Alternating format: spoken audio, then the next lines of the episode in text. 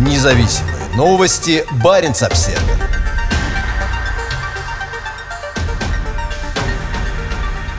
Адмирал Моисеев раскритиковал Норвегию за сотрудничество с США на фоне начала масштабных противоракетных учений НАТО. Командующий Северным флотом считает Норвегию плацдармом США в Арктике. Военное присутствие НАТО на севере носит провокационный характер и угрожает безопасности в Арктике, заявил адмирал Моисеев на встрече с журналистами в Североморске, сообщила в четверг газета «Известия». Адмирал заявил, что норвежское руководство находится под давлением с целью содействовать расширению военного присутствия сил НАТО и росту конфликтного потенциала в Арктике. По словам Моисеева, это происходит несмотря на исторически сложившиеся долгосрочные добрососедские отношения между Россией и Норвегией, двумя странами, способными к конструктивному диалогу по проблемным вопросам региона. В последнее время в качестве основного плацдарма в Арктике США рассматривают Норвегию как территорию, которая используется для передового присутствия вооруженных сил, размещения средств разведки и наблюдения, развития инфраструктуры двойного назначения, сказал адмирал Моисеев журналистам. Встреча с прессой прошла на борту мощного атомного ракетного крейсера «Петр Великий». Как сообщает Associated Press, со встречи с прессой командующий Северным флотом добавил, что присутствие военных кораблей НАТО в Норвежском и Баренцевом морях достигло невиданного со времен Второй мировой войны уровня. Он отметил увеличение числа учений НАТО ближе к российским границам и рост активности американских стратегических бомбардировщиков. Такие действия носят провокационный характер и оказывают негативное влияние на безопасность в регионе, сказал Моисеев. На прошлой неделе американская многоцелевая атомная подлодка «Нью-Мексико» ошвартовалась в гражданском порту в Тремсе на севере Норвегии. Из-за роста числа российских атомных подлодок, выходящих на дежурство с Кольского полуострова, НАТО усиливает присутствие своих подводных сил на севере. На фоне роста напряженности в Арктике, как и в регионе Балтийского и Черного морей, возрастает стратегическое значение районов между Мелким Баренцевым морем и более глубоким Норвежским. 7 мая Северный флот пополнился первой современной многоцелевой атомной подводной лодкой проекта «Ясень-М». На вооружении Казани стоят усовершенствованные морские версии крылатых ракет «Калибр», «Оникс» и, возможно, гиперзвуковые «Цирконы», а также торпеды и ракеты класса «Земля-воздух». Сейчас на Севмаше в Северодвинске строятся еще семь лодок проекта. Учения по противоракетной обороне. В субботу НАТО начало крупнейшее в Европе комплексные авиационные и ракетные учения под названием «Грозный щит». К отработке действий в районе, простирающемся от севера Шотландии до заполярного острова Аннея на севере Норвегии, привлечено 15 военных кораблей и десятки самолетов из 10 стран НАТО. В учениях задействован американский эсминец «Рос» типа «Арли Берг», способный функционировать как часть системы противоракетной обороны «Иджис». Ранее Москва выражала озабоченность тем, что нынешний рост активности кораблей НАТО у берегов Норвегии является частью американской подготовки по противоракетной обороне. В субботу «Рос» зашел на Фарерские острова. Присутствие корабля «Рос» ВМС США в Северной Атлантике во время подготовки к участию в учениях «Грозный щит» демонстрирует взаимную приверженность региональной безопасности и стабильности, говорится в пресс-релизе 6-го флота США. Заместитель официального представителя НАТО Пирс Казали заявил, что цель учений – совместная работа сил НАТО по защите населения от весьма реальной ракетной угрозы. Одним из элементов учений, которые продлятся три недели, будет отработка кораблями обнаружения и отслеживания ракеты, летящей со скоростью более 20 тысяч километров в час. Корабли также отработают защиту от разных видов противокорабельных и других подводных и сверхзвуковых ракет.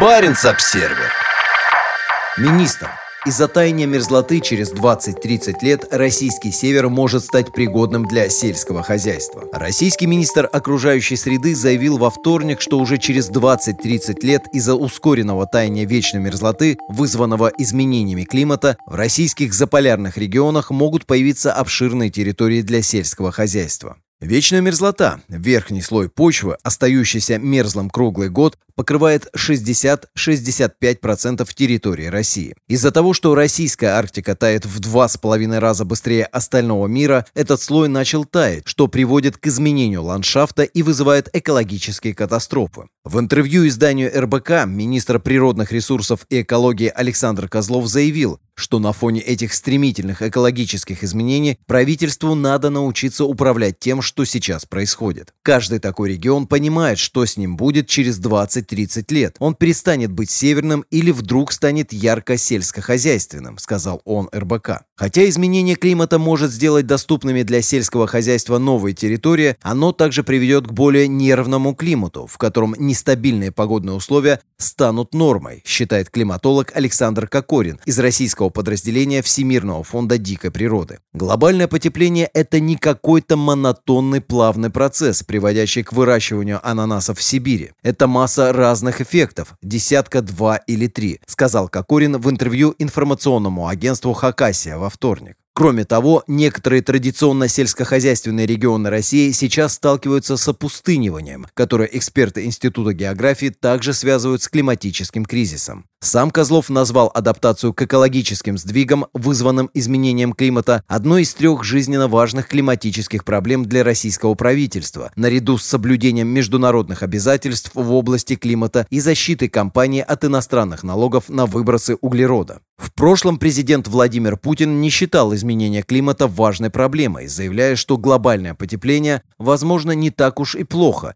и может принести пользу россиянам, поскольку они будут тратить меньше на шубы. В последние годы он начал призывать к более решительным действиям против таяния вечной мерзлоты и других климатических угроз, а на апрельском саммите по климату подчеркнул важность международного сотрудничества. Баренц-Обсервер Независимый новостной сайт VTimes объявлен в России иностранным агентом. В пятницу V-Times, русскоязычного партнера The Moscow Times, объявили в России иностранным агентом в рамках того, что критики называют продолжением подавления свободы слова и независимых СМИ со стороны Кремля. Присвоение такого статуса ставит под угрозу будущее независимого новостного сайта из-за возможного резкого сокращения числа рекламодателей и крупных штрафов за нарушение в отчетности. Ведь «Таймс» был запущен в октябре прошлого года бывшими старшими редакторами и журналистами деловой ежедневной газеты «Ведомости» после назначения там прокремлевского главного редактора, вызвавшего уход сотрудников. Новостной сайт взял на себя обязательство сохранить традиции независимой и объективной журналистики «Ведомостей». 14 мая 2021 года во исполнение требований действующего законодательства Российской Федерации в реестр иностранных средств массовой информации, выполняющих функции иностранного агента, включено юридическое лицо, зарегистрировано в Королевстве Нидерландов Stitching to October, являющееся администратором доменного имени интернет-ресурса vidtimes.io, заявило Российское Министерство юстиции. Stitching to October – голландская некоммерческая организация, поддерживающая независимую журналистику в России и странах бывшего СССР. Директором фонда является учредитель The Moscow Times Дерек Сауэр. Сауэр не является инвестором в V-Times и не занимает там управленческих должностей. В соответствии с российским законодательством статус иностранного агента может быть присвоен любому физическому лицу или организации, получающим зарубежное финансирование в любых размерах. Люди или организации, которым присвоен подобный статус, обязаны предоставлять строгую отчетность о своей деятельности и финансировании. За нарушение они подвергаются серьезным штрафам. Другие средства массовой информации обязаны под угрозой штрафа упоминать о том, что такие организации или лица являются иностранными агентами. V-Times включили в список иностранных агентов меньше, чем через месяц после попадания туда ведущего российского независимого новостного сайта «Медуза», зарегистрированного в Латвии. «Медуза» пообещала оспорить это решение в суде и запустила краундфандинговую кампанию, чтобы выжить после массового ухода рекламодателей. У авторов и редакторов «Ведомостей» был конфликт с исполняющим обязанности главного редактора Андреем Шмаровым, которого они обвинили в запрете негативного освещения президента Владимира Путина и предложенного им в прошлом году пакета поправок Конституции. В соответствии с этими поправками, которые были одобрены всенародным голосованием и законодателями, у Путина теперь есть возможность оставаться президентом до 2036 года. Баренц-Обсервер В Лапландии отказались от железной дороги к Баренцеву морю. Региональный совет Лапландии высказался против строительства арктической железной дороги, которая бы связала север Финляндии с норвежским портом Киркинес на Баренцевом море. В понедельник региональный совет Лапландии, самой северной губернии Финляндии, принял решение вернуть на доработку проект плана развития региона на период до 2040 года. По решению региональных политиков в новой редакции плана не должно быть арктической железной дороги. Решение отправить план на доработку принято подавляющим большинством голосов – 43 против 3. Как сообщается на сайте Совета, арктическая железная дорога стала главным вопросом заседания. На повестке дня были новые аргументы. В первую очередь они касаются нарушения интересов Саами, но также подчеркивается, что строительство железной дороги не имеет экономического смысла. Ранее региональный совет Лапландии однозначно поддерживал строительство железной дороги, которая бы протянулась на примерно 500 километров от Раваниеме до норвежского Киркинесса на берегу Баренцева моря. В 2019 году Совет проголосовал за необходимость проведения исследований о потенциальном маршруте железной дороги вдоль западной или восточной стороны озера Инари до пересечения с границей Норвегии. Последние 50 километров дороги должны были пройти по норвежской территории. Основной причиной изменения мнения большинства членов Совета стало то, что арктическая железная дорога негативно скажется на культуре саамов на севере Финляндии. Решение тепло приветствовали в Инаре, самом северном муниципалитете университете, по территории которого прошла бы дорога. Бывший председатель Саамского парламента Финляндии Тина Санила Айкио написала в Твиттере «Спасибо всем, кто сказал «нет» арктической железной дороге». Она также поблагодарила всех, кто выступал против железной дороги и продолжал поддерживать права саамов и природу. Баренц Обсервер сообщал о серьезных возражениях со стороны саамских парламентов Норвегии и Финляндии. Железная дорога будет воздействовать на болота, пастбища и реки на всем пути между Киркинесом и Раваньеми, заявляла Санила Айкио. В 2019 году совместная финско-норвежская рабочая группа заявила, что грузопотоки слишком малы, чтобы оправдать расходы, и ни правительство Финляндии, ни правительство Норвегии не включило создание железной дороги между Раваньеми и Киркинесом в список своих приоритетных инфраструктурных проектов. Баренц-Обсервер Организация коренных народов Таймыра. Норникель изменился в лучшую сторону. После разлива дистоплива мы видим положительные изменения в политике и подходах к взаимодействию с коренными малочисленными народами Таймыра, заявляет Григорий Дюкарев, председатель Ассоциации коренных малочисленных народов Таймыра Красноярского края.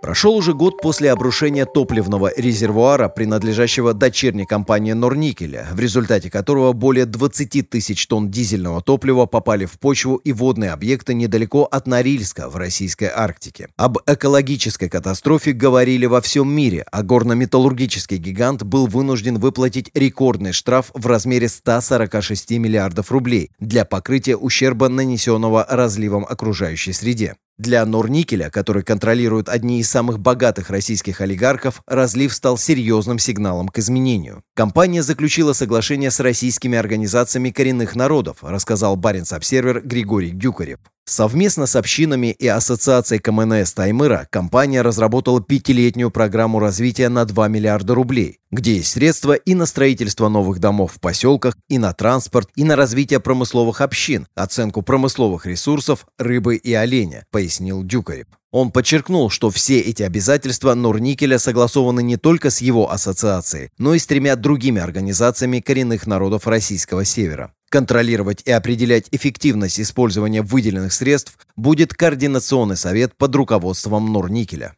Мы рассчитываем совместно с компанией планировать развитие экономики общин и инфраструктуры поселков, сказал Дюкарев. В Норникеле подтверждают, что при составлении списка проектов компания будет напрямую задействовать представителей коренных малочисленных народов Севера. Программа предусматривает мероприятия по повышению качества жизни в поселках и развитию промысловых общин, заявил вице-президент Норникеля по федеральным и региональным программам Андрей Грачев. Он привел ряд инициатив, касающихся поселков Таймыра, среди которых приобретение цехов по переработке оленины, морозильных камер, оборудование для выделки шкур и производство сувениров и изучения рыбных ресурсов. Все эти проекты – совместные мероприятия, выполнять которые эффективно можно только в тесном контакте с общинами и семьями КМНС, заявил Грачев в заявлении, размещенном на портале компании. Норникель уже выплатил 177 миллионов рублей в качестве прямой компенсации 51 общине, хозяйству и семье, которые ловят рыбу в реке Пясина, сильно пострадавшей от разлива дистоплива прошлой весной. На Таймыре проживают около 10 тысяч представителей коренных народов, в том числе ненцы, долганцы, нгасанцы и энцы. Полуостров, образующий самую северную материковую часть Евразии, расположен между рекой Енисей, впадающей в Карское море, и Хатангским заливом, море Лаптевых. Его территория в два раза превышает площадь Норвегии. Крупнейшим городом полуострова является Норильск, печально известный масштабным загрязнением воздуха.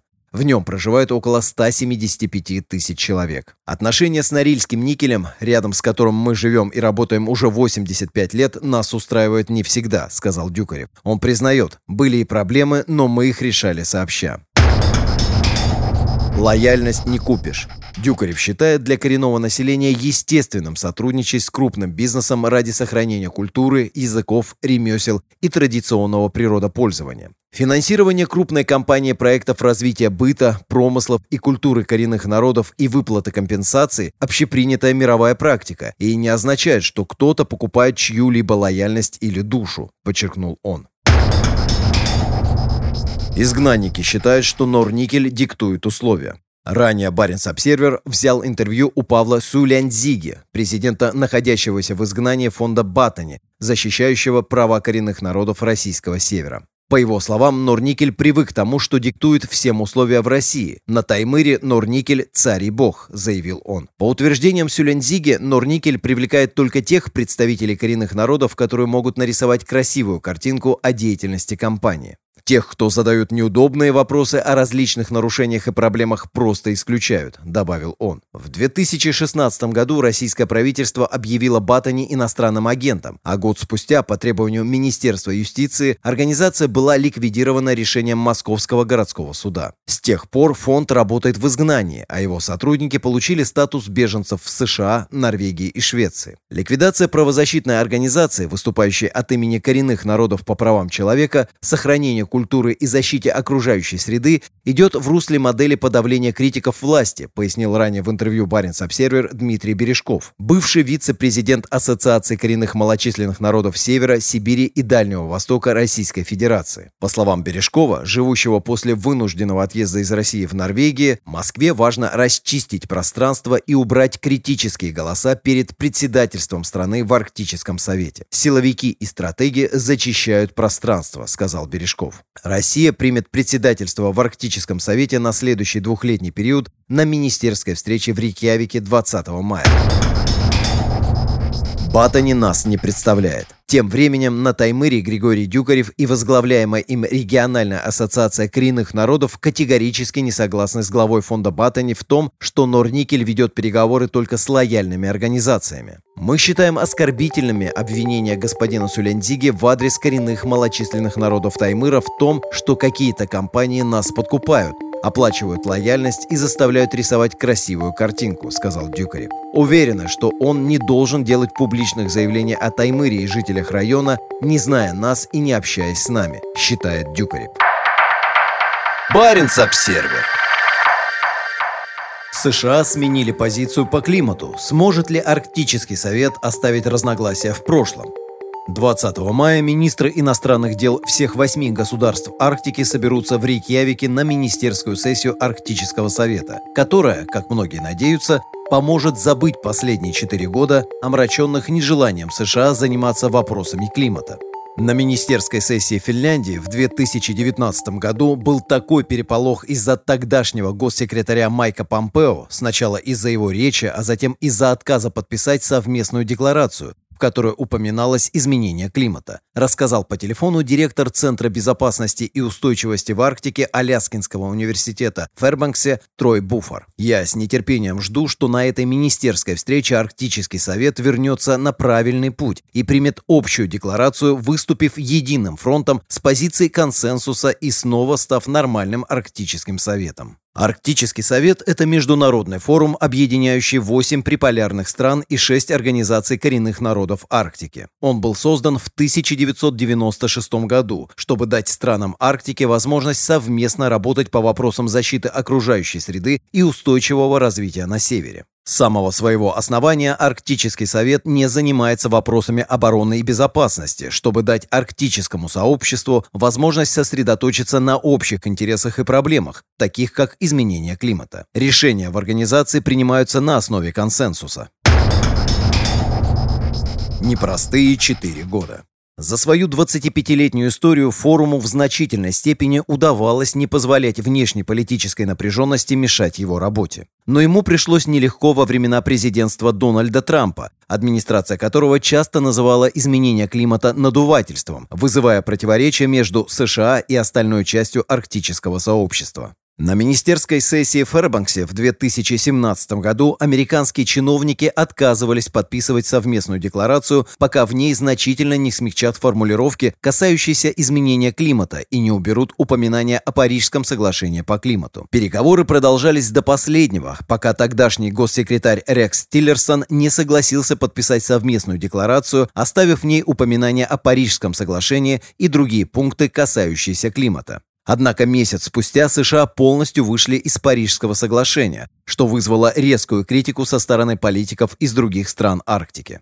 Затем, накануне министерской встречи 2019 года в финском Раваниеме, новый госсекретарь США Майк Помпео ошеломил участников своей речью, в которой подверг сомнению действия Китая и России в Арктике, подняв вопросы жесткой безопасности, являвшиеся табу с момента основания форума. По словам канадца Марка Лантеля, адъюнкт профессора политологии университета Тромсе, Арктического университета Норвегии, на министерской встрече в четверг все внимание будет приковано к нынешнему госсекретарю США Энтони Блинкину, чтобы понять, какую позицию администрация Байдена займет в отношении Севера. США необходимо компенсировать значительные дипломатические потери, понесенные после Раваниеме, сказал Лантень по телефону из Тромсе. Будет особый интерес к тому, каким образом США предложат снова запустить сотрудничество с другими членами Совета, особенно в отношении изменения климата после того, как предыдущая администрация считала его мифом. США уже вернулись в Парижское соглашение, поэтому в Рикьявике всем будет очень интересно посмотреть,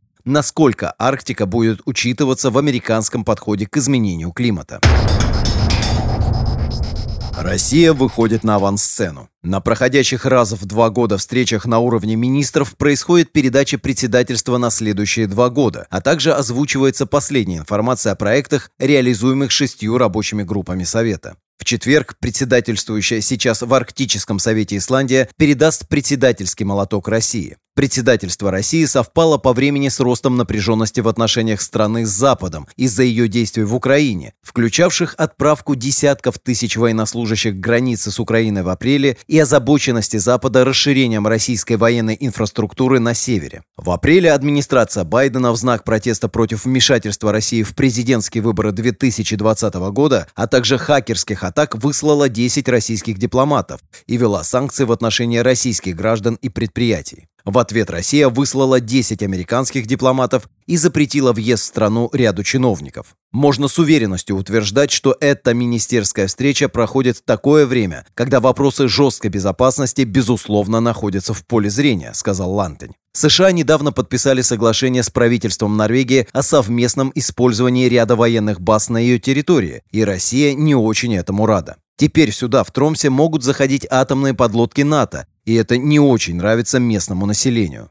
Поэтому вопросы жесткой безопасности могут витать вокруг, может быть, даже еще сильнее, чем два года назад, но я считаю очень маловероятным, что о них будут говорить в официальных выступлениях. Россия хочет по максимуму уйти от обсуждения военных вопросов и ясно дает понять, что не считает Арктический совет подходящей площадкой для этого. И хотя заголовки новостей подразумевают, что этот новый виток напряженности может сказаться на работе Арктического совета, Буфор с этим не согласен. Арктические государства больше всего заинтересованы в том, чтобы убрать в сторону эту глобальную напряженность и сосредоточиться на крайне реальных проблемах, стоящих перед Арктикой, которые, возможно, не так важны для остального мира, но которые мы реально ощущаем здесь, на севере, сказал он. Люди либо отказываются верить, либо не могут осознать тот факт, что Арктический совет существует и успешно работает только потому, что исключает из своей работы вопросы жесткой безопасности. Кажется сложным для понимания или неестественным, что подобная организация может делать такую работу, не обращая внимания на подобные проблемы, Но именно так и происходит. Люди задаются вопросом, следует ли Арктическому совету заняться вопросами безопасности, и я постоянно напоминаю им, что этого не будет. Это не актуально. Во-первых, в этом нет заинтересованности, а во-вторых, Арктический совет прекратил бы свое существование, если бы попал в этот мир.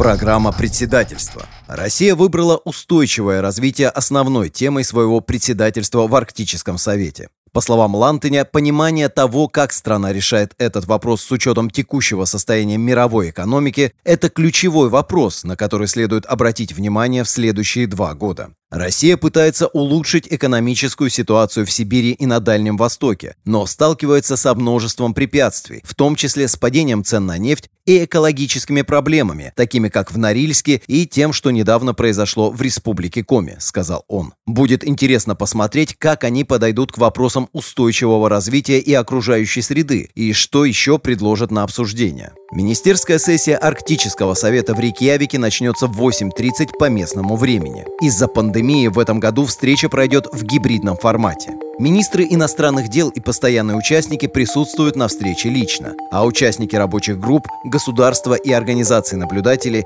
и другие делегаты будут присутствовать виртуально. Баренц-обсервер Норвежцы полетали с B-52.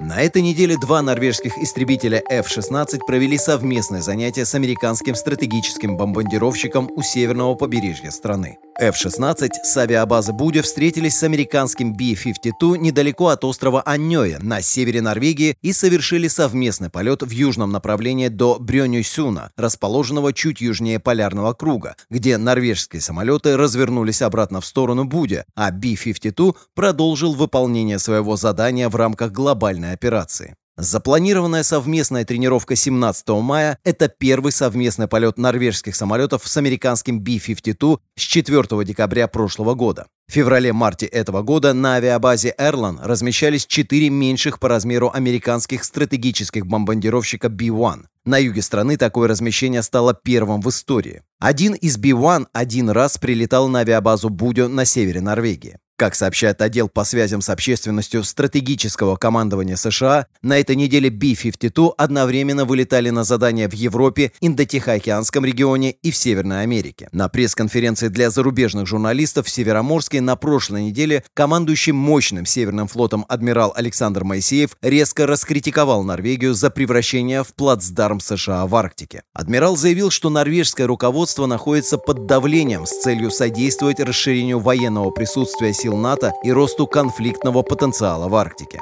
При этом Россия вкладывает миллиарды в модернизацию арктических военных баз на земле Франции Иосифа, Новой Земле и Кольском полуострове. Идет строительство новых быстроходных многоцелевых атомных подводных лодок, а новые стратегические подлодки проекта «Борей-А» перераспределяются с Тихоокеанского на Северный флот.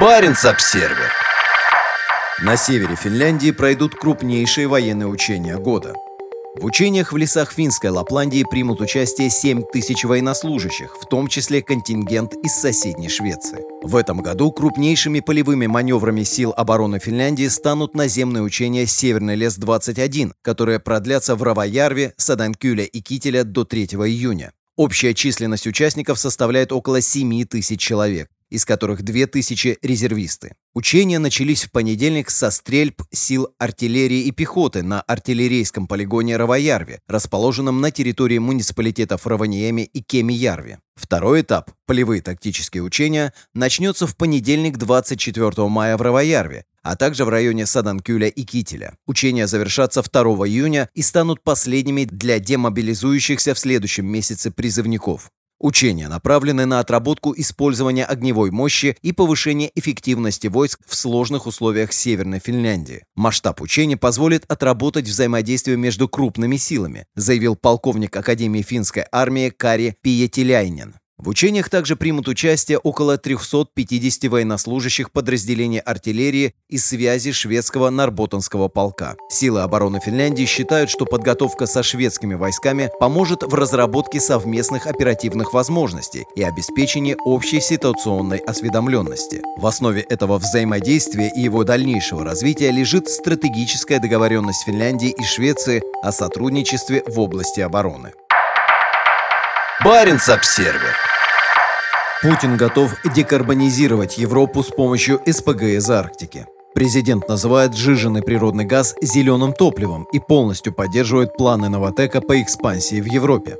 Это была очередная широко освещавшаяся СМИ встреча, на которой президент Путин обсудил новые грандиозные планы отрасли с одним из самых преданных ему руководителей бизнеса. Леонид Михельсон – частый гость в Кремле, а его «Новотек» – одна из любимых компаний Путина. В последние годы производитель природного газа получил значительное число лицензионных участков по всей стране и приступил к разработке новых крупных проектов, в том числе в отдаленных районах Арктики. И все это с благословения Кремля. Среди новых проектов Ямал-СПГ, производительность которого, как сообщается, сейчас превысила проектную мощность на 14%, а к 2023 году должна быть запущена первая очередь Arctic SPG-2. По словам Михельсона, Arctic SPG-2 идет с опережением графика, а его последняя, третья очередь будет завершена уже в 2025 году, а не в 2026, как планировалось раньше. Сегодня на Новотек приходится около 5% мирового производства СПГ, а к 2035 году производство СПГ в России должно достичь 140 миллионов тонн, что сделает страну мировым лидером в этой области. И Михельсон, и Путин согласны с тем, что СПГ – это чистое топливо, которое может быть использовано для модернизации транспортного сектора. На встрече 17 мая Путин поблагодарил Новотек за серьезный вклад в развитие зеленой энергетики и выразил полную поддержку планам компании по созданию сети СПГ-заправок по всей Европе. По словам Михельсона, сейчас на зарубежные заправки ежемесячно поставляется около 2000 тонн СПГ. Сейчас у компании около 10 станций в Германии и Польше. И, как сообщается, их число будет увеличиваться. Вот как раз углеродно-нейтральная заправка в Германии, подчеркнул Михельсон.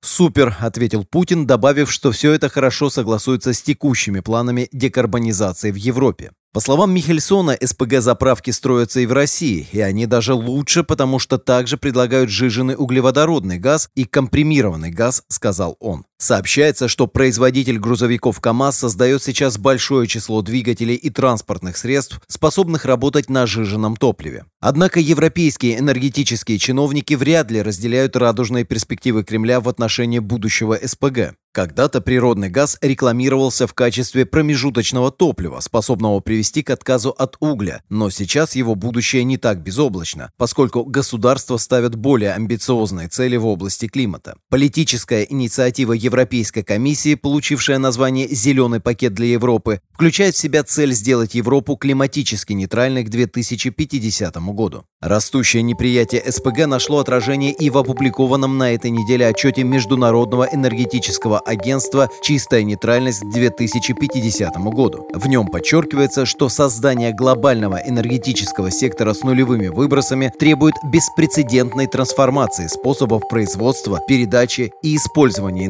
энергии во всем мире. Независимые новости. Барин обседный.